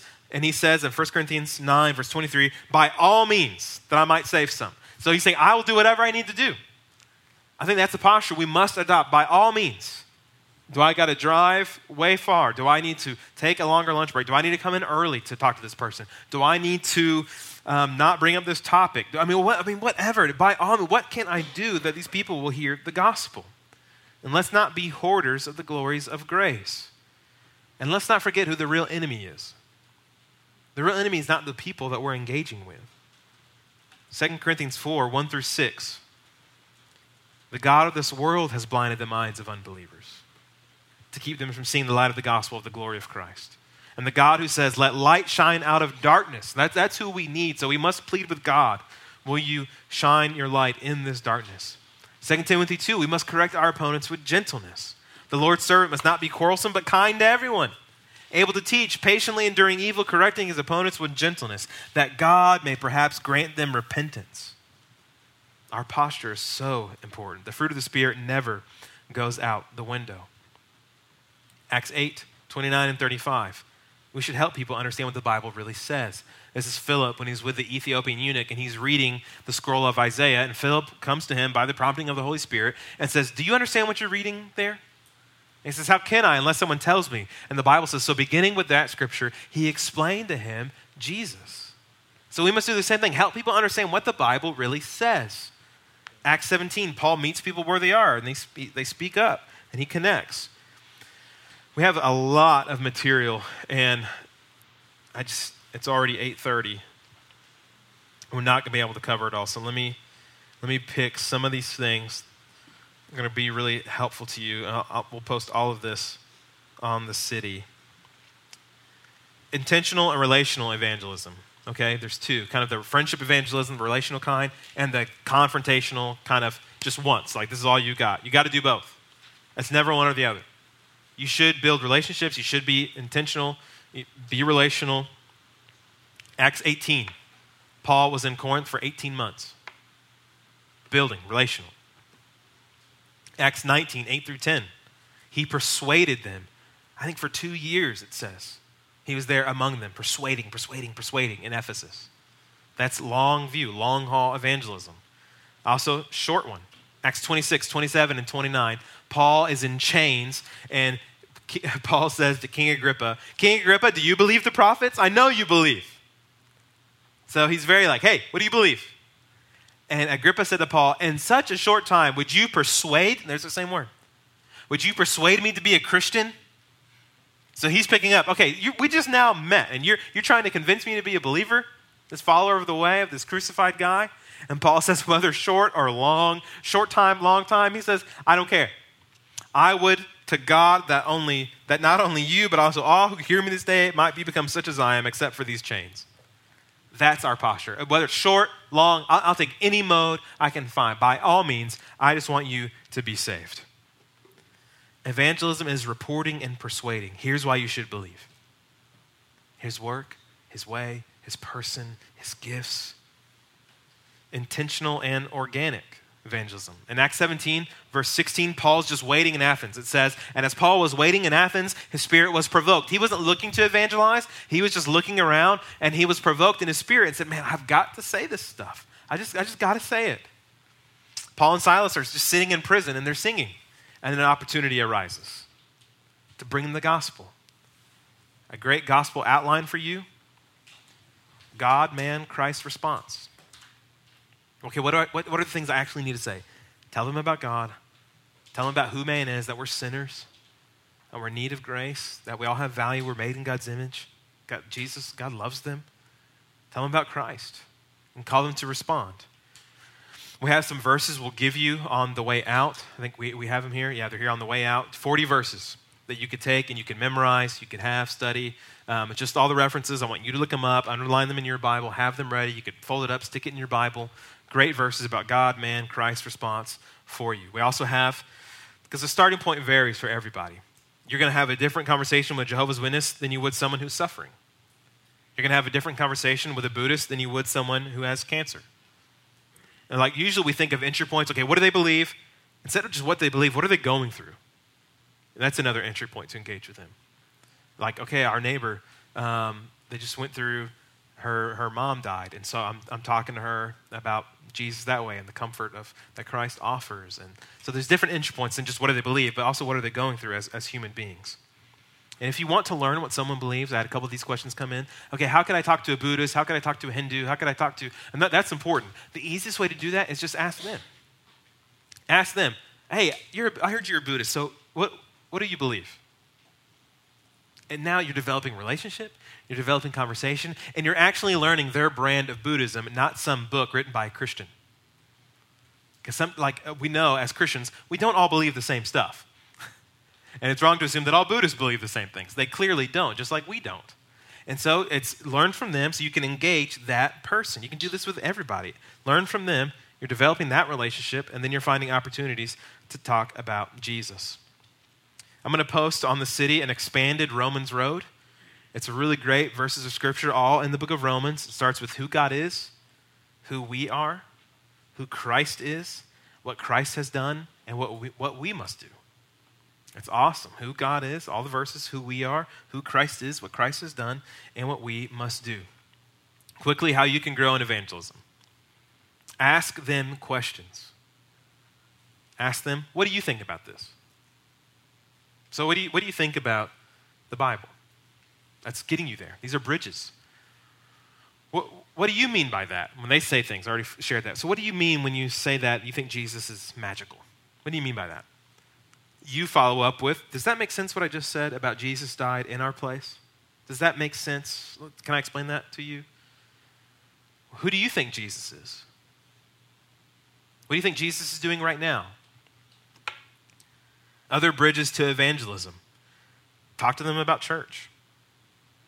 In the Bible Belt, it's not weird to say, talk about your church and what you did this weekend. Ask them, do you go to church anywhere? Or is that, is that something you do? You're getting it, so that's not the gospel, that's getting you a bridge to the gospel. Ask them personal experience questions. So, so um, what, what kind of spiritual journey are you on? Like, I don't know, nothing, I guess. Oh, oh, you know, and you say, you know, I'm, I'm a Christian and um, we believe, and then you, you go into it. Have you come to know Jesus in a real way? Do you know who Jesus really is? I mean, these, these are bridges right to the gospel, intellectual bridge. Has anyone ever told you what the Bible really says about this? Has anyone ever told you how you could know God? Do you want to know what Christianity really is about? I know there's been all kinds of crazy stuff in Christianity. I know our Christian Bible Belt has all kinds of stupid idiotic stuff. Let me tell you what real Christianity is. That's really refreshing to some people. And that when you say, there are some Christian things that we do are ridiculous, I agree with you. I agree there are a lot of hypocrites in the church, and I'm, you don't even know the half of how hypocritical we are. This is why we need Jesus, because we're not perfect. We need Christ. So you're creating these bridges. a personal opinion bridge. This is a really helpful one. So, what do you think about God? What do you think about religion? What do you think about Jesus? What do you think about the Bible? In your opinion, you know, what do you think a Christian is? These are all really easy conversation starters and just getting to the heart of the gospel. Current issues bridge. So, what do you think? Do you want to know what the Bible says about ISIS? Do you want to know what the Bible says about um, athletes that cheat? You want to know what the, I mean, you could, you anything. You want to know what the Bible says about marriage, about sexuality? Fifty Shades of Grey? I mean, you can talk about anything because Jesus is Lord of all. Everything eventually will connect. Relationship bridge. This is the easiest ones. This is you have to be friends with this person. Tom, we've been we've been friends for a while, and I, I, I need to tell you this. I've done this before with a friend from high school. I asked him, contacted him on Facebook, asked to get lunch. He just came back from serving in, uh, in Afghanistan. And I said, hey, man, I'd love to get lunch with you. Is that cool? Yeah, man, totally. We get lunch, we connect. And I just said, Mike, I, I want to tell you, I'm sorry. I, I've been a Christian for years, man. And I, I was one in high school, and I cl- clearly was not a faithful, following Christian. And Jesus has really changed my life even more. And I, I wish I could do high school all over again because I would tell you, I would tell Clint, I would tell all these guys what was the most important thing in my life then. And I just hit it. And I'm sorry, man, but I want to tell you now that Jesus is awesome. And Jesus saved me from my sins, and He's willing to save you if you repent and believe. And so we go on and on. And He was just like, thanks. I got a new Xbox. I mean, it was, it was, awkward, but it was very like, hey, I'm, I'm going to call you to believe. So use that relationship bridge. Use your testimony. Paul does that all the time in the book of Acts. It's totally great. It has a high degree of human interest. It can't be refuted. Like, no, no, you didn't stop drinking all the time. Like, yes, I did. Jesus did that. It's easy to share. You know it. It's your life. It's very personal. People like to hear stories. And Paul does it all the time. Three final things. We're done. How to really improve your evangelism. Number one, you just walk with Jesus. Really walk with Jesus. The more you follow Jesus, the more you will evangelize. That's a part of being a follower of Jesus because we are conforming into the image of Christ. This is where we're all headed. We're being conformed into his image. So, an evangelism less Christ likeness is an oxymoron. There is no Christ likeness that lacks evangelism. So, if we are an evangelistic less people, we are not very Christ like. This comes with the territory. And I think you'll experience more of Jesus and the power of the Spirit, and you'll be even more encouraged by the Word when you step out in faith and evangelize. And the more you're in awe of the cross, the more you'll tell others. Your evangelism won't spring until it's sweet to you. Is why I gave out books like Who is Jesus? Why I would encourage you to read books like Seeing and Savoring Jesus Christ by John Piper, The Glory of Christ by John Owen. The more you are in awe of Jesus, the easier it is to talk about him. Just walk with Jesus. Secondly, read your Bible. You can't possibly know every scenario and have it scripted out for you, but the more you know the Bible, the easier you'll be able to navigate every scenario. You'll be able to bring up verses because we, are, we aren't just ambassadors. I'm sorry, we are ambassadors. We, are, we aren't given, we have to come up with new things to say. You don't have to come up with new ideas and, and new things. You just say the old things in a lovingly, gracious, and winsome way. You have a message from Christ, you just say it. So read your Bible, read and specifically read Acts a ton.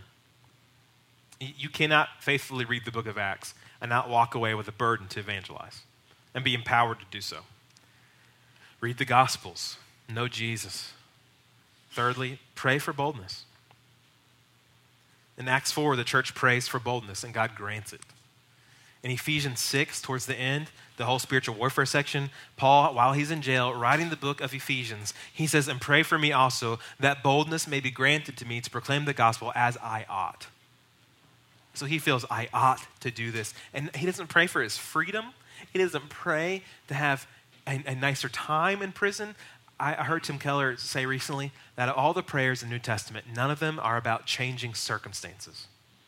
It's always about changing the person. Our prayers are always about changing circumstances. The Bible's prayers are concerned with changing people. And so Paul says, Pray that I'll be bold. if we're constantly praying, that's constantly on our mind, Lord, make me bold. Let me be bold today. There is no way that as you are praying that, you'll walk into work a weenie. There's no way. As you keep praying that, the Holy Spirit will override you and you won't be allowed to be a weenie. You keep praying for boldness, it'll be on your mind. Not just once. Okay, I'm going to pray for boldness once, Lord. Are you going to do it? Nope, okay. I, but a real, genuine, like, Lord, I'm sick of not being evangelistic. Would you make me bold? You pray it again and again and again. Just remember, you're an ambassador for Christ, and He's ready to use you for, your, for His glory. If you're willing to submit to Him, He will use you in great ways. And just think about it all of us are here because someone told the gospel to us.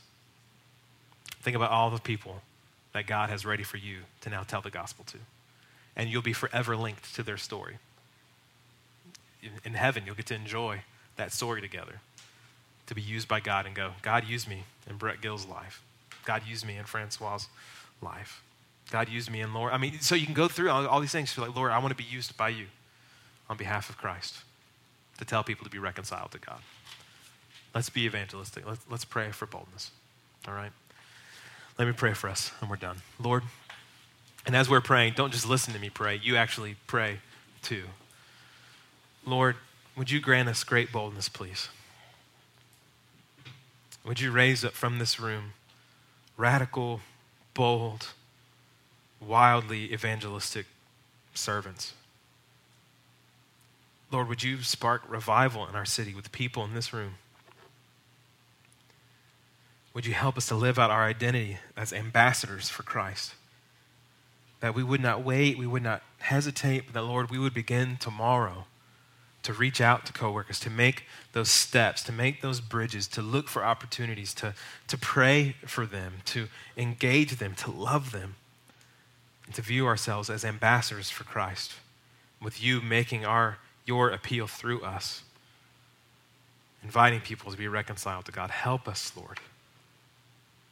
Grant us boldness to proclaim your word as we ought to.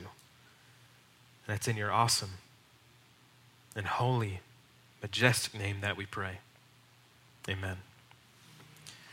Guys, thank you. I know we're done. We went over. Um, I'll, I'll, post the outline on the city. If you have any questions, um, if you need to leave, you need to roll out, go ahead. No, no pressure. If you do have any questions, feel free. You can ask them now. Maybe someone will benefit from them. Maybe not. Are there any questions? Anything you want me to ask? Uh, I, maybe I didn't get to, or didn't get to unpack, or maybe I had to, I had to skip it. So, any questions? Yes, Scotty, and then. Um, is there ever a time when the Spirit would want us not to share the gospel with someone? Is there ever a time when the Spirit would not want us to share the gospel with someone? I would say that that is probably true. And I'm thinking of two instances in the book of Acts. Paul wants to go to one city and to share the gospel with these people, and the Holy Spirit says, No, I want you to go to this city. That happens twice, and I think in the same chapter. So I would say, it, yes, that's, that's possible. Um, I think I, I, just wouldn't know whether I should do it or not. And it may just be like it wouldn't. I think it is. You should never. It's never that the Holy Spirit's going to tell you never share with them, but it could be that okay, I'm, I'm gonna I'm gonna keep, you know, doing the pre-evangelism. I'm gonna keep doing the bridges, and if it's a relational evangelism, I don't, I don't need to do it all now. Like, boom, I'm done. But I remember a recent cab ride I had, a lot in cabs that I share cabs and have cab drivers, and um, you never see these people again. So, bam, I'm doing the whole thing now. And I don't know. I'm going to call them. They may, they may never believe. They may believe later. Um, who knows? So, I would say if it's a like intentional, you're never going to see this person again, kind of confrontational type, just go for it. Um, I think the only way we might dishonor Christ in, in that manner would be if I'm evangelizing in an unloving way. He could still use it, totally still use it. But I don't think Jesus is going to be dishonored if we tell people the gospel. Um, it's not like we made a mess of things and he's like, well, great, I can't save him now. You know, I mean, he'll, he'll still be able to, to, to work with it. So I, I would be more towards the side, I'm just going to say it and just, I'm going to try to do the best I can. And he's going to make a straight line with a crooked stick kind of thing. Other, other questions back? Yes, sir.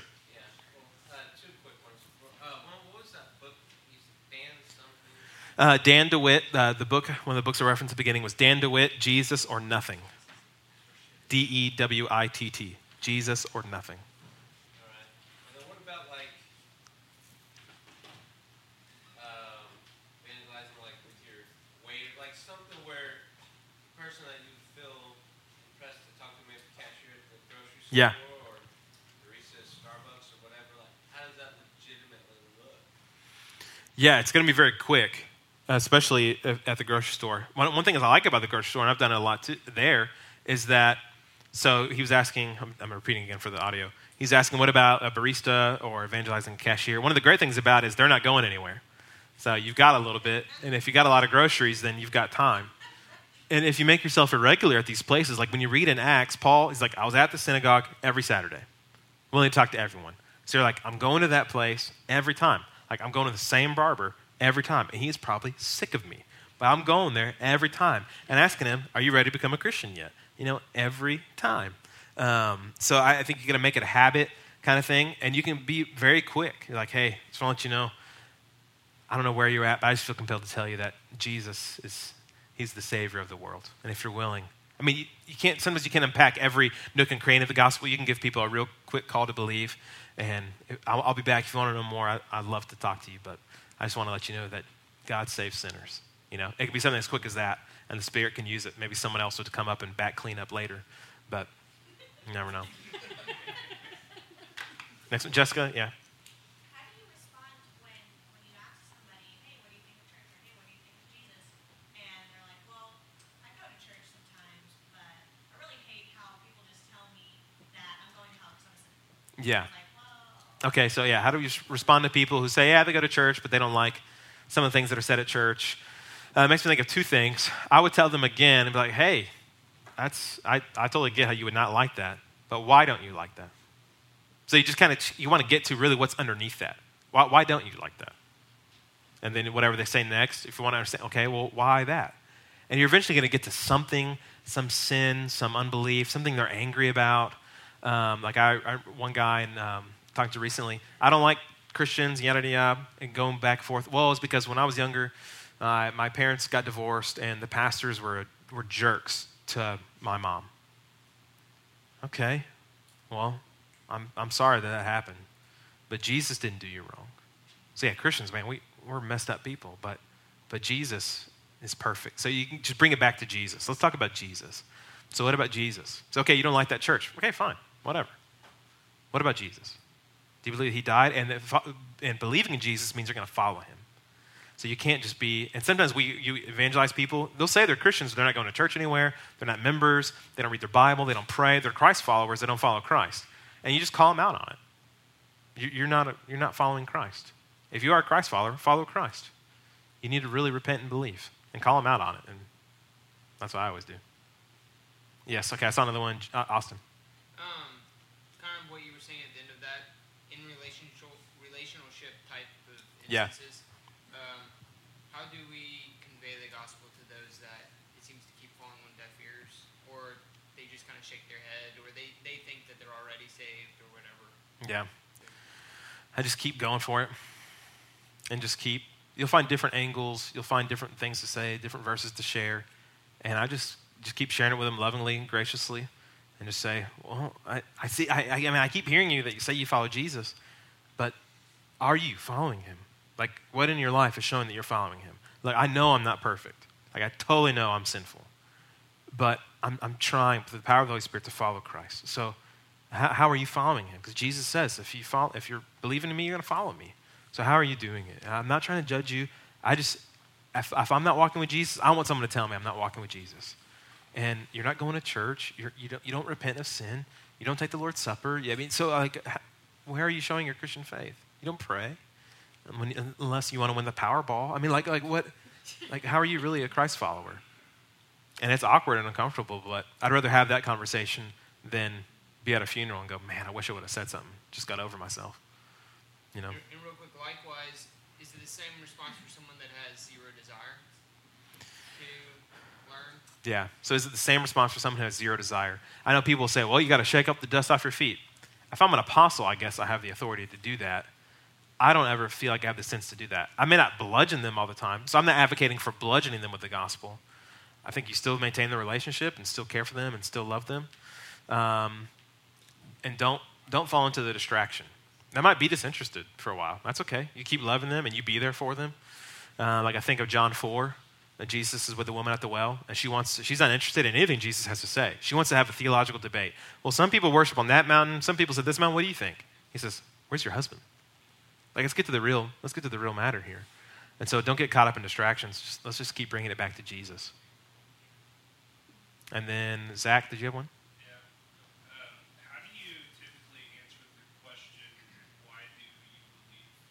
Like, somebody asks you, why do you believe? Yeah. What would you say?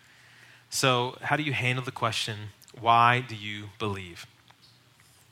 There, there are some things that we get asked that when we answer them, they won't make sense to people and they will be insufficient. Like we could give the straight up orthodox answer I believe because the Holy Spirit made me new, and I believe, which we totally get. But for them, you're like, what? That's weird.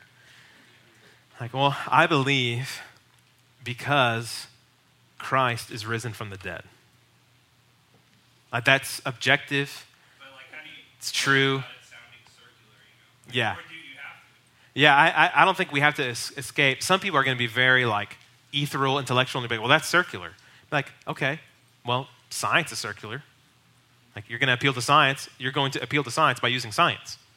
Like, everything's going to be circular unless we totally remove ourselves from the situation.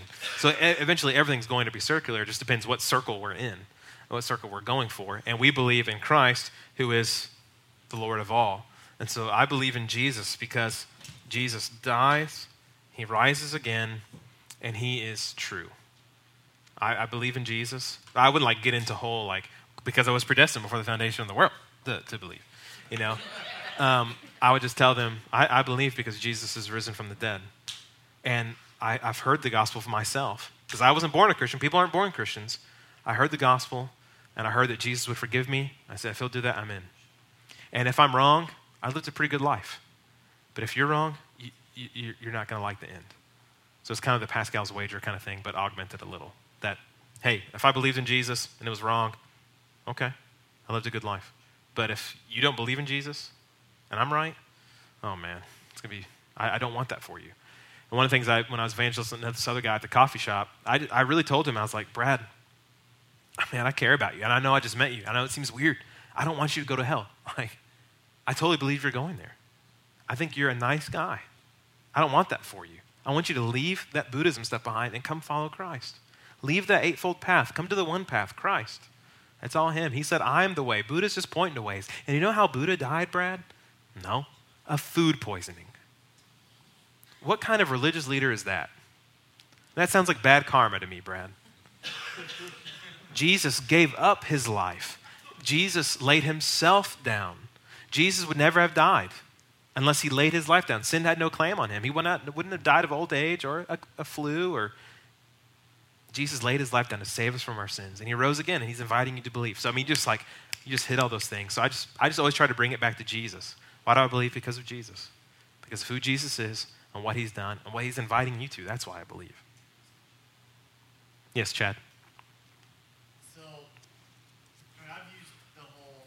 I respect the relation, the religion as um, a crutch. So I've obviously sinned on that. But how would you go about giving that to your parents? Yeah. Like, how how would you? That, that's where I've been struggling with.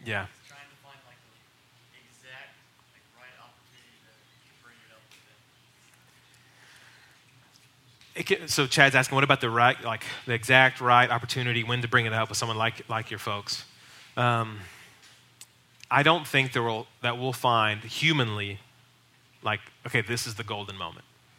You know, um, I think we just trust the Lord and we feel compelled by the Spirit and just go, you know, I, I just got to say this, and it's not like I'm going to bum rush him, kind of thing. But guys, I I've been wanting to tell you this, and I just I have to. I love you guys. I I don't want you to go to hell. And what I believe, I got to tell you this. I totally, I want you to believe in Jesus, who Jesus really is. And so let's look at the Bible. I, I know your background, so where your folks are. Let's, let's look at the Bible. Let's talk about who Jesus really says he is and how that's different. Like one of us is wrong. And if I'm wrong, then you should be totally trying to convince me. So I told some Jehovah's Witnesses and Mormons that came to my house recently. I know that we're, we don't agree. So let's not pretend that we agree. You think I'm wrong, and I think you're wrong. So let's convince each other. You know, because I'm confident. I'm not worried about what you're, anything you're going to say to me, but I know you're worried about what I'm going to say to you because you're going to blacklist me and not come back. So something's up. Um, so how you speak to your folks, I think, is you just graciously, kindly, you just share. You know, you won't find the golden moment. It won't be at Thanksgiving dinner. Like, okay, now this is the time. You know, there won't be that time because as soon as we bring up the cross, it's just going to get awkward. And so just, just run headlong into the awkwardness. Just enjoy it. Yeah. Yeah, just, what, what was the quote? Run headlong into the awkwardness and Yep. just enjoy it. Just enjoy it. See what the Spirit will do. Matt, you have one? Are there any, any people that you can't evangelize? I'm thinking that they're just with the ISIS stuff and all that. I mean, Yeah. those people are just straight up evil. I know we're not supposed to war against the flesh, but they are truly possessed by Satan. Yeah. Yeah, so Matt was asking the kinds of people that should not evangelize. I, I think there are, so you see in the book of Acts, you see this. They're evangelizing and they're facing persecution. And the apostles run out of town. Like, we're leaving. So it's sometimes in Christianity we think, oh, it's, it's noble to, withstand. It is noble to withstand and not compromise the gospel. It's not noble to just stand there. Well, I'm going to let him kill me then, and I'm, I'm not going to, you know, run away. No, the disciples ran away, and our brothers that lost their life and are now with Christ in Libya, they were captured. I'm sure if they had the opportunity to escape, they'd be like, I'm out of here, um, and that's okay to do. So we always evangelize. We don't compromise. Um, you go from Old Testament to New. Daniel, you can throw him in the lion's den, whatever. And Justin Martyr says, You can kill me, but you can't harm me. You know, what I love about Jesus that Jesus puts heads back on. Jesus reconstitutes burned bodies into glory. And so, to live as Christ, to die is gain. Let's lose it all. Anything, anything else? Okay, well, thank you guys so much for coming. I'll, I'll post the outline. I do. I'll, I'll, close uh, with one more prayer, and we'll pray for our, our family, our brothers and sisters um, in Libya, who are, and these families. Now you have 21 families who are suffering, and that the Holy Spirit would be so real to them, um, and that we would be encouraged by their testimony of these men. As Hebrews says, the world was not worthy of them, of these men. Let's, let's pray. Lord, would you help us now? to not take what we have here as religious liberty lightly, but that we would use to the full extent as you have given it to us. Would you be with our brothers and sisters who, whose heads were, there, these men whose heads were chopped off, but yet they are now crowned with glory. Reigning with you already as co heirs of the universe around your throne, already crying out, as we see in Revelation, When will you avenge our blood, Lord? And soon. Lord, help us to band together and to be people of the cross, as was said of them. And that we would embrace that title for ourselves, that we are people of the cross. Help us, Lord. And it's in your awesome name that we pray. Amen. Amen. Thank you, guys. Let's be ambassadors and people of the cross. Good night.